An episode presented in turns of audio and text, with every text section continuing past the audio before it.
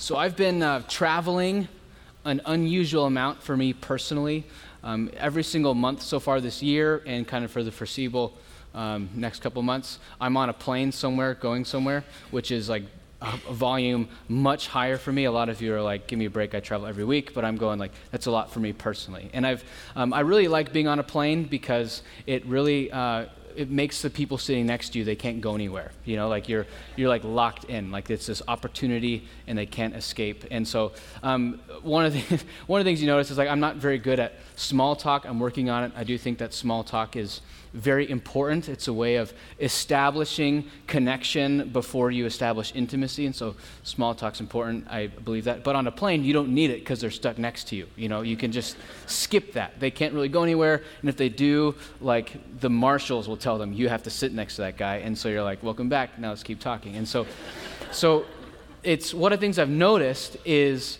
um, so I have this desire to have these great conversations with people, but then I noticed this, that five flights in a row, the people next to me were drinking a lot, you know, and, and so it was not because of me, but it was definitely a little bit because of me. You know, it's like sitting down, oh, where are you headed? Oh, Saint Louis. Oh, nice, you're visiting family there. Yeah, tell me about your relationship with your father. And they're like, oh gosh, you know, like, stewardess, please, you know, like I need, and, and I just kind of began to notice a pattern where Seth kind of has these deep dive conversations right off the bat, and people uh, tend to order more alcohol than if they were sitting somewhere else. You know, it's I don't I don't cause the behavior, but I do somewhat help predict it. So that, so I started to notice this. I'm going like, man, maybe I should just ease up a bit. Maybe not everybody's interested in having a conversation with me. And so the other day on uh, Friday night, I was actually on a plane back, and I decided, you know what, I'm not going to talk to this guy. I'm just going to sit here, read my book, and I'll pray for him or something. And if he talks to me, then great. And so I'm sitting there reading, I close the book, and as soon as I close the book, he goes, hey, so are you one of those Jesus guys? You know, and so I'm like, oh, this worked out nice. Um, when It's like when the fish baits its own hook, you know, like here we go. So you wanted this, remember that, you wanted this conversation. And so we start talking, and anything, what, what ends up happening uh, a lot of times is we end up talking where people go like, oh yeah, what do you do, what do you do, blah, blah, blah. Go, I'm a pastor, and they go, oh, that's interesting. You're like, all of a sudden they have interesting things to do, scrolling through Facebook even though they're not connected to internet, you know, just something besides talk to this guy. But whenever we end up landing and having a meaningful conversation, it ends up going something like this. Um, explain to me why Christians are less like Jesus than they should be. How come this guy on T V speaks for Christians, and yet he acts like this? How come this guy on T V? There's a lot of people on T V they want explanations for. Or my cousins are like this. Is that what Jesus wants? Or my, this one barista I know, you know, or this this one interaction I had with a Christian. What's the deal with these people? And it, it's like nine times out of ten, I have a serious conversation with someone who's not a Christian, and it ends up going there. How come Christians are so unlike Christ? And so what do you say in those situations? What do you, how do you answer that? Because of Pete, like, well, we are the body of Christ, so there should be some resemblance, but yet not. Where do we go? How do we have that conversation? What does it look like to do this? And so one of the things that I did on Friday, at least, was I took them to this text we're looking at, because Paul here in this text actually is pretty sneakily critical of the church. Now, it's it's not it's not difficult to critique the church. A lot of people think that they are this modern prophets because they just know how to critique the church. But the church is very easy to critique. All you need to know is one person, and it's easy to critique the church because none of us are Christ-like. None of us are without sin. I mean, we're all becoming more Christ-like, but we're all a messy group of people. And so someone, I say, so tell me about the things that they're bad at. Tell me, tell me about these Christians who aren't like Christ. Tell me about them. And they start telling me about them, and I go like, oh, that's it? There's more in here than that. Let me tell you even more. And so usually when people say like, oh yeah, those Christians are sinners, I go like, yeah, and it's probably worse than you think. And I take them to this text. So for example, look with me, um, let's just read verse thirteen. So here's here's kind of Paul's example to me of being sneakily critical. So mostly he's prescribing, here's these gifts, and here's what they're going to do for the church. Here's how we're going to tr- build the church up. But it's kind of like um, when you offer someone a shower, like, hey, did you want to take a shower? It's like, that's because they need a shower. That's why you offer that, you know? Like, there's no like, why? Oh, no reason. I just thought maybe you need a shower. You know, there's there's no, like, there's a clear thing here. And so verse thirteen, until we all attain to the unity of the faith. So what that means is that we lack unity, so we need to attain unity. So instead of the, Paul just saying, hey, the church is unified, he's saying, hey, you guys could work on unity. He's a very, he's a very uh, constructive critic here. But then also he says, and to the knowledge of the Son of God. So when you lack knowledge, you are ignorant. So Paul's saying, yeah, the church is ignorant, church is disunified. And there's actually in this text um, a list of pretty negative things that if you take the opposite of what Paul says, this is kind of Paul's honest description of the church. It says the church is incompetent, unassembled, disunified, ignorant, immature, falling short, childish, unstable, and gullible. So usually when people say like, oh yeah, like I would become a Christian, but Christians are sinners. I said, well, tell me about their sin. And they tell me it, and I go like, oh, I have a longer list than you do. And one of the things I want to do is show, point out and highlight to them how honest the scriptures are about the present state of dysfunction in the church, even though these people are saved and have the Holy Spirit. Even though. It's not like you get saved, problems are gone. Some of you are like, duh. But the honesty of the scriptures, I think, invite us to be an honest people about the present state of our own maturity, the present state of our own sin. Even last week, I was up in Flagstaff, and I was talking about the honesty of the scriptures. And one of the things it says here is, in the previous text, that we have to bear with one another. I don't know if anybody's ever told you that, like, hey, I'm bearing with you, but that's not a compliment. Like, sometimes our culture thinks that tolerance is a compliment. It's just not. Hey, I'm tolerating you. Like, oh, thanks? Like, what do you say? Like, you're, I'm being tolerated? Like, what about me? Like, that's just not a positive. But the scriptures are so honest about how dysfunctional the church is, such that we're just a mess of people.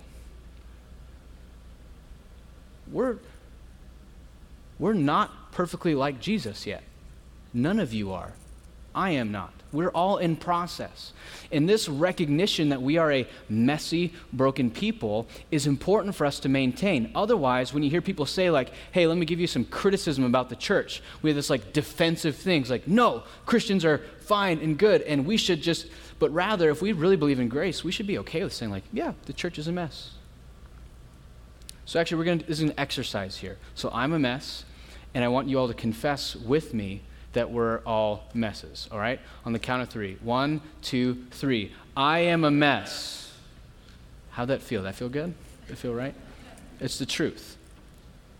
You know, there's different degrees of messiness in this room, but the messiness is still certain. And so what we're gonna see in this text is the fact that the church has work to do, the church has a job to do, that the church, we as a people, Redemption Gateway, that even though we are recipients of God's grace and recipients of the Holy Spirit, there is still a messiness that's present in us that we're called to work to eradicate, even though it will never be fully eradicated until Christ's second coming. So here's the big idea in this text. We are a mess, but God heals us using us. He heals us using us. We're a mess. I hope that we all this morning, on the one hand, make peace with our messiness, meaning recognizing that it's a present, enduring reality, but also that we recognize that there's work to be done that we must consciously engage in and participate in to try to help the church be a more faithful representation of who Jesus is in the world. Let's all pray together, and then I'll walk through this text.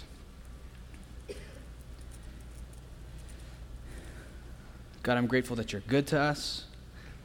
I'm grateful that your Spirit um, doesn't just save us, but it sanctifies us. That is, it's present with us, walking with us, calling us towards holiness. I hope that this morning we can be further recipients of your grace and recognize in a meaningful way what our role is in helping um, alleviate the pain in this room. Amen. So the first thing we're going to look at is this mess. So I'm going to kind of walk through this text backwards a little bit, and uh, you can bear with me on that. So um, verse fourteen, we are a mess. Verse fourteen, so the whole purpose of God giving these gifts to the church was, verse fourteen, so that we may no longer be children. Now, so elsewhere in the scriptures, we're told to be like children. Here we're told to not be like children. So we should kind of pause and think about what that means. So when Jesus tells people to be like children, he's referencing their inquisitiveness. He's referencing their trustingness, that children trust their parents and children ask their parents questions all the time. That's children in a positive sense. Here is children in the negative sense, that they're unstable and gullible. So, so that we may no longer be like children. Now, what Paul just said is he all just sneakily told us we're all childish. That should sting a little bit because that's not a compliment, but that's a present part of our reality. That we may no longer be children, tossed to and fro by the waves. So I'm on Instagram, forgive me, but there is a, an account that I follow that is hilarious to me. My wife thinks it's childlike, but I think it's hilarious. It's called Kook Slams, K O O K Slams. It's all these newbies at the beach getting demolished by waves. I think it's so funny. Just people walking along the line, they're like right at the breaking point, and then just like to the face, hit the ground. And then a lot of times what happens is actually like really even worse than that, because there'll be people who like playing in the waves, and they get hit real bad, and they fall down, and then they're like all disoriented, and then they get up, and they're like trying to catch their breath, but they're exhausted. And so then another wave comes, and it drag, drags them back in, and then they kind of waddle out, and it drags them back in, and there's this like real um, punishing nature to it. It's actually a game that me and some of my high school friends would play whenever we go down to Mexico. We'd play the game called Sit at the Breaking Point of the Waves and see who lasted the longest. It was, so you get salt water in the nose, salt water in the eyes, salt water in the ears. It was a great vacation game. It was really positive. You just, it's a big machismo thing. Um, but you, it would pummel you, it would exhaust you, it would beat you down. You know, even some of these like videos on the things are where these people like need to be helped out, and there's still people laughing at them getting smashed by waves. If you ever had a traumatic event with a wave, you know what this is like. And if you are having a triggering moment because of this traumatic wave right now, I'm sorry. But this is exactly what Paul's referencing, is the fact that nature can be pretty harsh. You know, nature's tends to be a positive word now. Oh, it's all natural. Well, getting demolished by waves is all natural, and it's still pretty negative experience. And so Paul is saying here how you get beaten down by these waves, these waves of doctrines, cunning, craftiness, and scheming deceitfulness, that they come at us like these torrents again and again and again. And just like when you're beaten up by the waves on the beach, it's disorienting, it's exhausting. There's a sense of defeat. I'm not as powerful as I thought I was.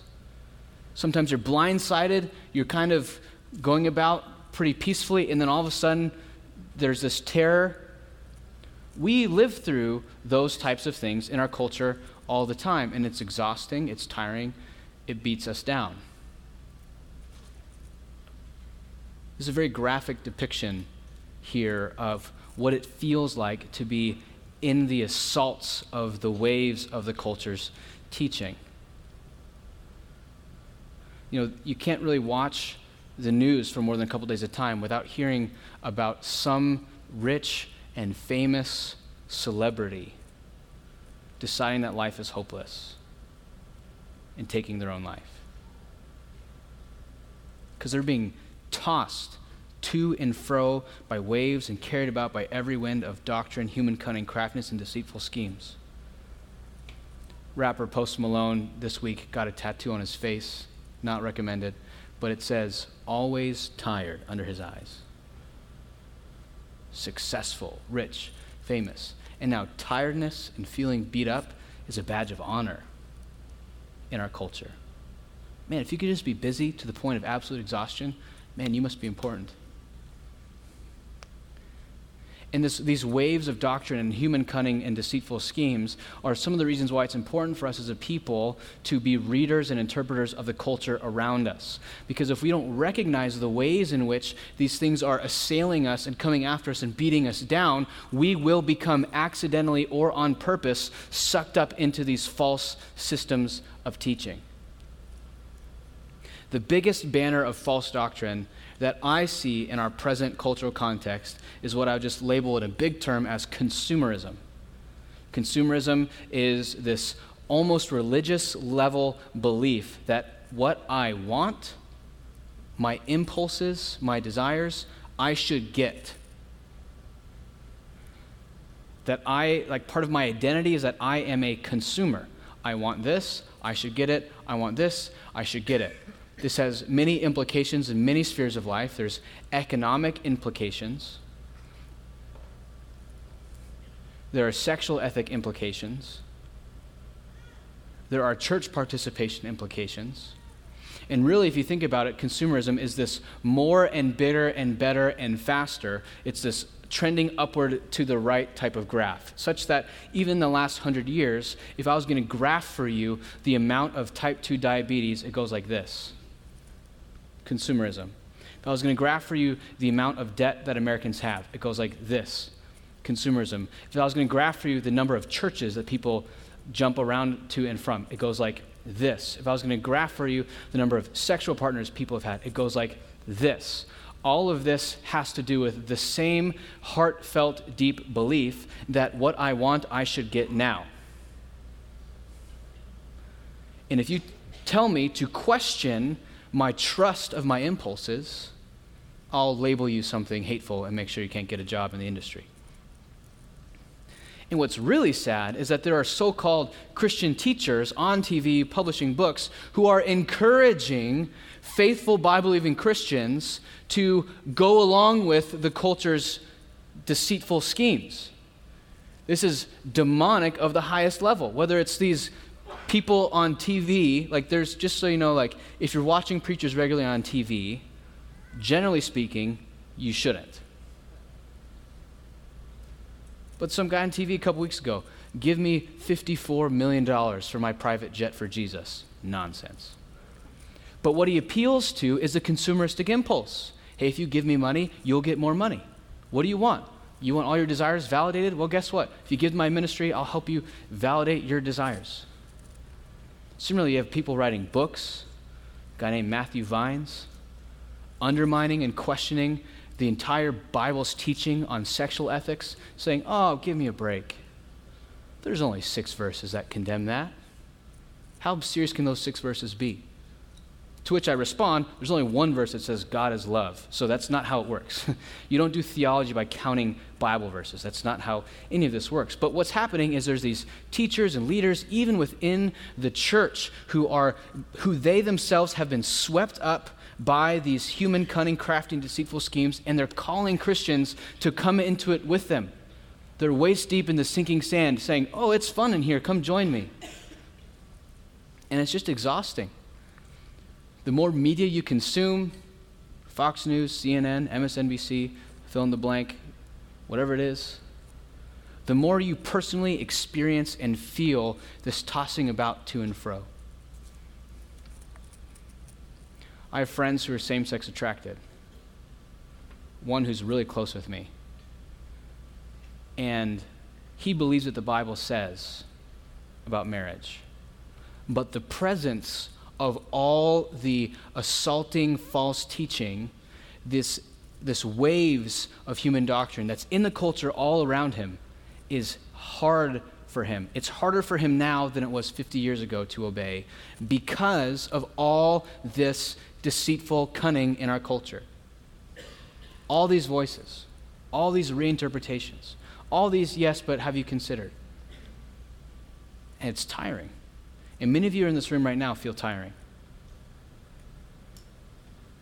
Because there's so many voices to listen to, so many articles to read, so many four ways to, so many, there's such a production of information, and it's just tiring. Because what we're called to is pretty simple. Listen and obey. But instead, there's this discussion and debilitating. And I just want you all to recognize that you are at risk to be swept up, pummeled by the waves. Some of you already feel tired. Some of you are unaware of it.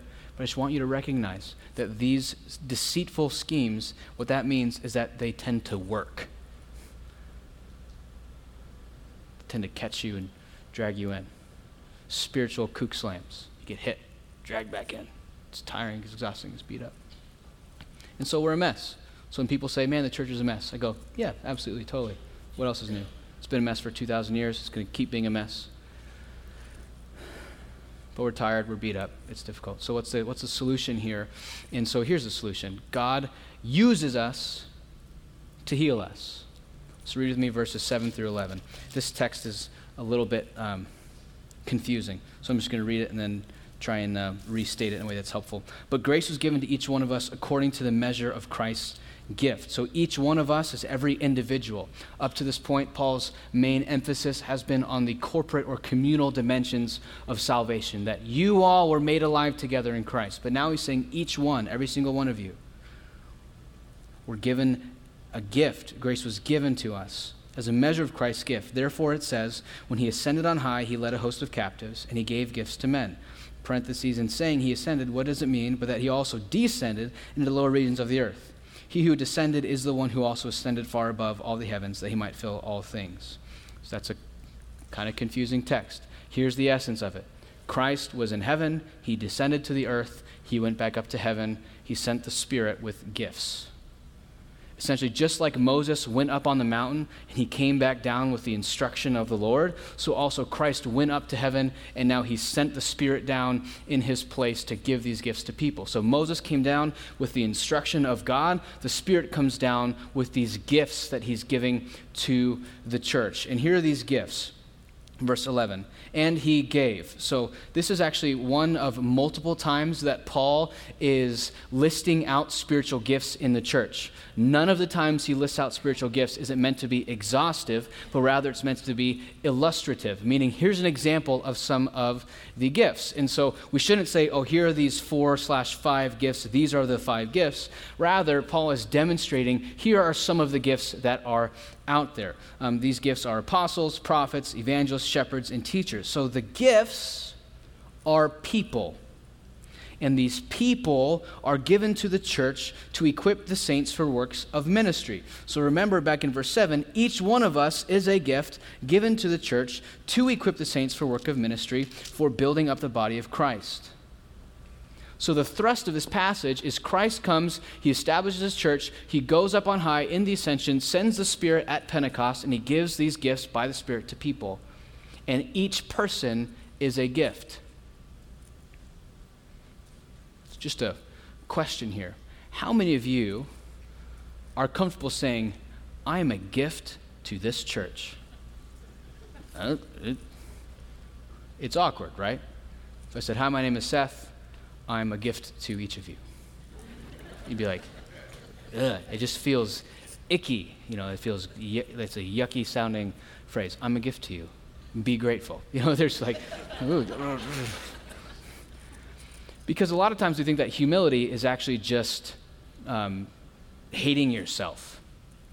Kind of like worm, you know, I'm nothing, I'm dirt, I'm a sinner. I'm, the world be better without me, I don't need, no. Just this downward thing. That's not humility. Self-hatred is not humility. Humility is actually like awareness of yourself as a designed person by God. Not thinking of yourself as God, not thinking of yourself as less than created, but to be created, to be made, formed, that God intentionally wove each one of us together, that we uh, are a designed person. And so the text here is saying that each one of you is a gift to this church. So I want us as a people, as Redemption Gateway, to be okay with this idea that I am a gift to the rest of these people and they are a gift to me. Now you want to be careful with how you say that because it's awkward and it feels weird. But every single one of you is a gift to the rest of these people. It's interesting how the way that God is achieving unity in his church is by giving a diversity to his church. I hear stories like this on a semi-regular basis here, and I, these are like my favorite types of stories, where there are people here with meaningful relationships, and the only way they got them is they showed up on a Sunday, someone sitting next to them, welcomed them, got to know their name, take them out to lunch, and helped them get connected to other people. Like the systems, the formal structures of the church, those are good, we need them. You need plans. You don't want to just be winging it all the time. However, like the organic ministry, person to person that happens in the chairs, like that's the bread and butter of what we're doing here. There could be fantastic show on stage, but if there's cold, unfeeling, inhospitable people in the chairs, none of this matters. What do you think would happen to our church if every single person who showed up on Sunday came thinking this? Two things. I am coming to be ministered to, and I am coming to be a minister to others. Because these gifts are given to equip the saints, that is you, for the works of ministry. Imagine what that would do for our church culture, for our ability to welcome in new folks, to really get connected. If you came knowing, I'm going to learn names, I'm going to learn faces, I'm going to hear stories, I'm going to invite out to lunch, I'm going to be a part of making this a people. There's a lot of that present here already. But what if every single person came every week having prayerfully said, I'm going to come to receive ministry and to give ministry? Because one of the things that consumerism says is I come to take and receive religious goods and services. And as soon as those religious goods and services are what become what I don't want them to be, I'll go somewhere else to get my religious goods and services. That's a consumeristic mentality. I come to receive ministry. Whereas rather, I think the biblical picture is the opposite of consumer, but it's one of producer, that we come to participate and engage and love and connect. And so some of you have formal roles here. You have, you know, name badges, you serve, you're wearing the kid's shirt, and that's good. But those of you who don't have like a formal way of serving or formal role, like step one, box one is you begin to pray about where you're going to sit and love the people who sit next to you. If we really want to be a people who represent Christ well and love one another well, we will all embrace our participation and our responsibility to be workers and doers of ministry. I know that a lot of you right now are going, and I'm not a gift to the church. And I just want to confront that in you and let you know that that is unbelief. That when you disagree about who you are with God, one of the goals should be that you change your mind and agree with God.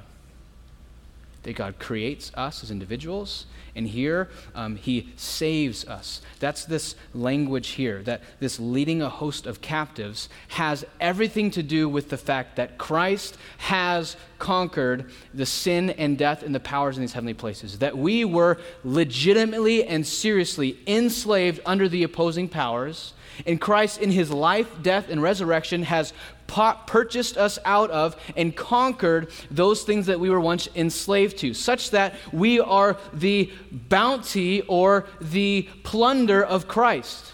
I remember when I was a kid and my mom brought home the white cheddar popcorn called Pirate's Booty. And I was like, Mom, we can't eat that. We're Christians. It says booty on it. I was twelve, I think.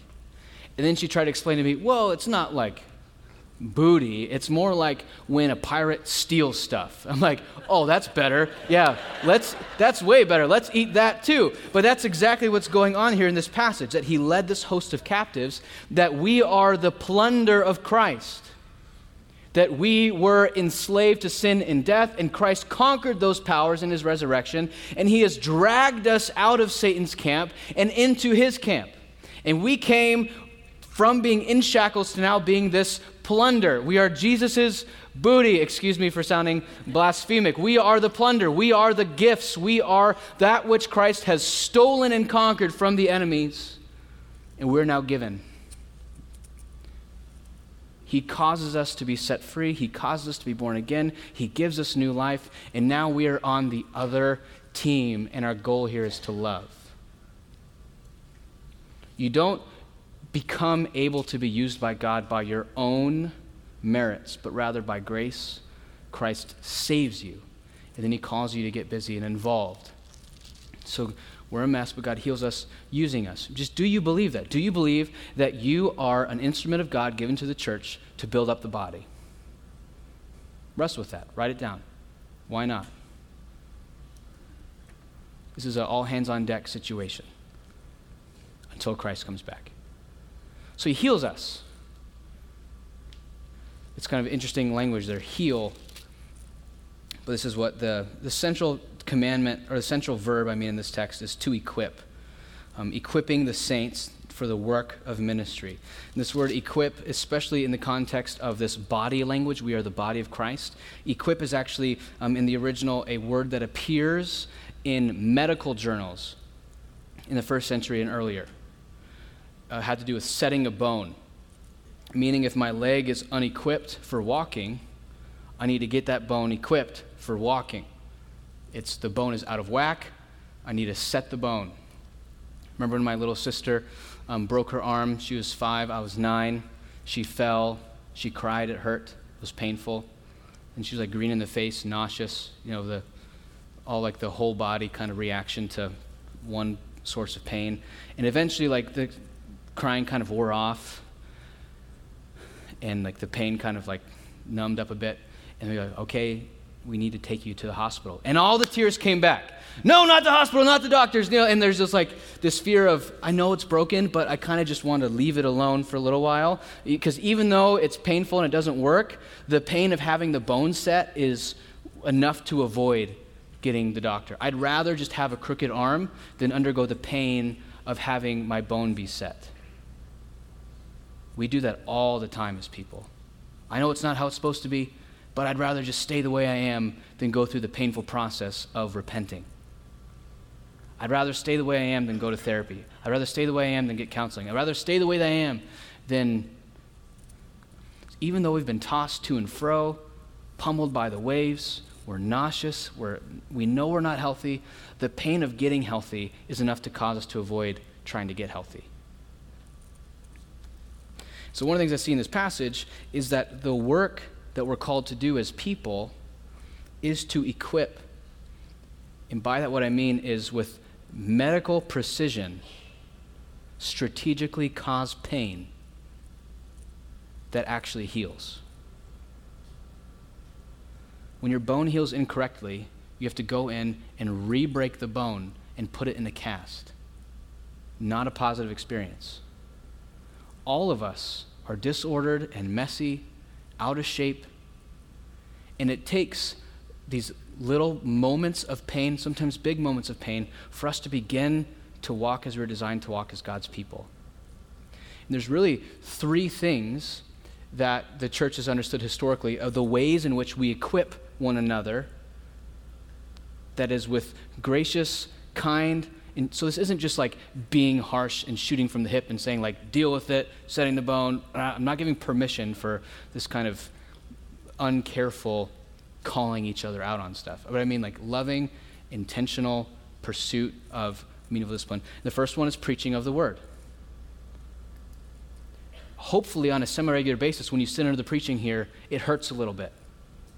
Because you are not, you do not have exhaustive knowledge of Scripture, nor are you perfectly whole and healthy. And so sometimes the preaching in the Scripture should make you go, ooh, that stung. I'm going to trust the grace of God and now live differently. I hope that happens on a semi-regular basis, that the preaching convicts you. The second way is through administering the sacraments.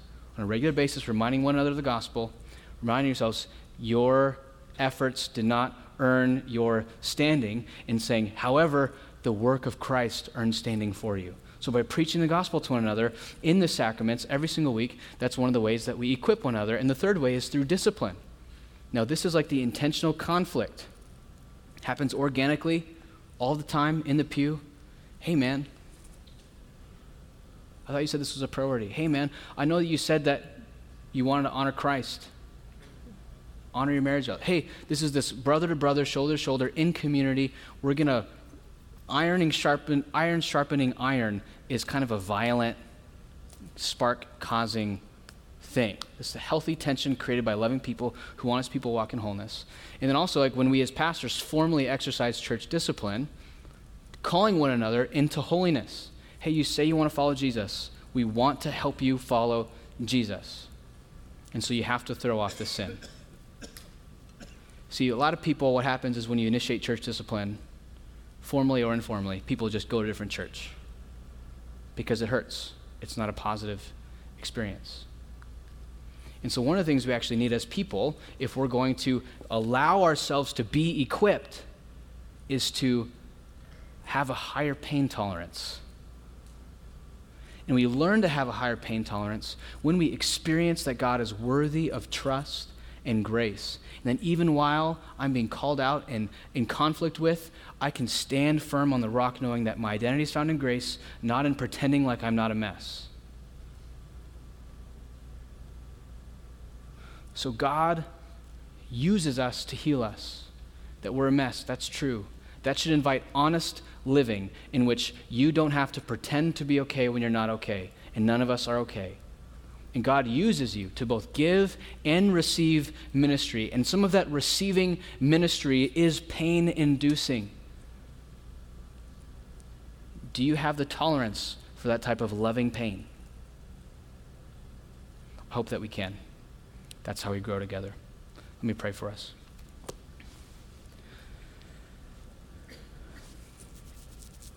God, I'm grateful for your people who are gathered here this morning. I'm grateful that I get to be a part of these people. I'm thankful that um, we can be honest with the fact that we are messy sinners, that we don't have to be defensive about the fact that we need to be growing. I pray that uh, our hearts would be um, protected and made secure because of your grace. And I deeply desire that we'd be a community, a people who lovingly respond to your discipline of us through your word, through the sacraments. Help us see that you are inviting us to live as we were created to live, that this healing is a return to Eden. Thank you for being a good shepherd. Amen.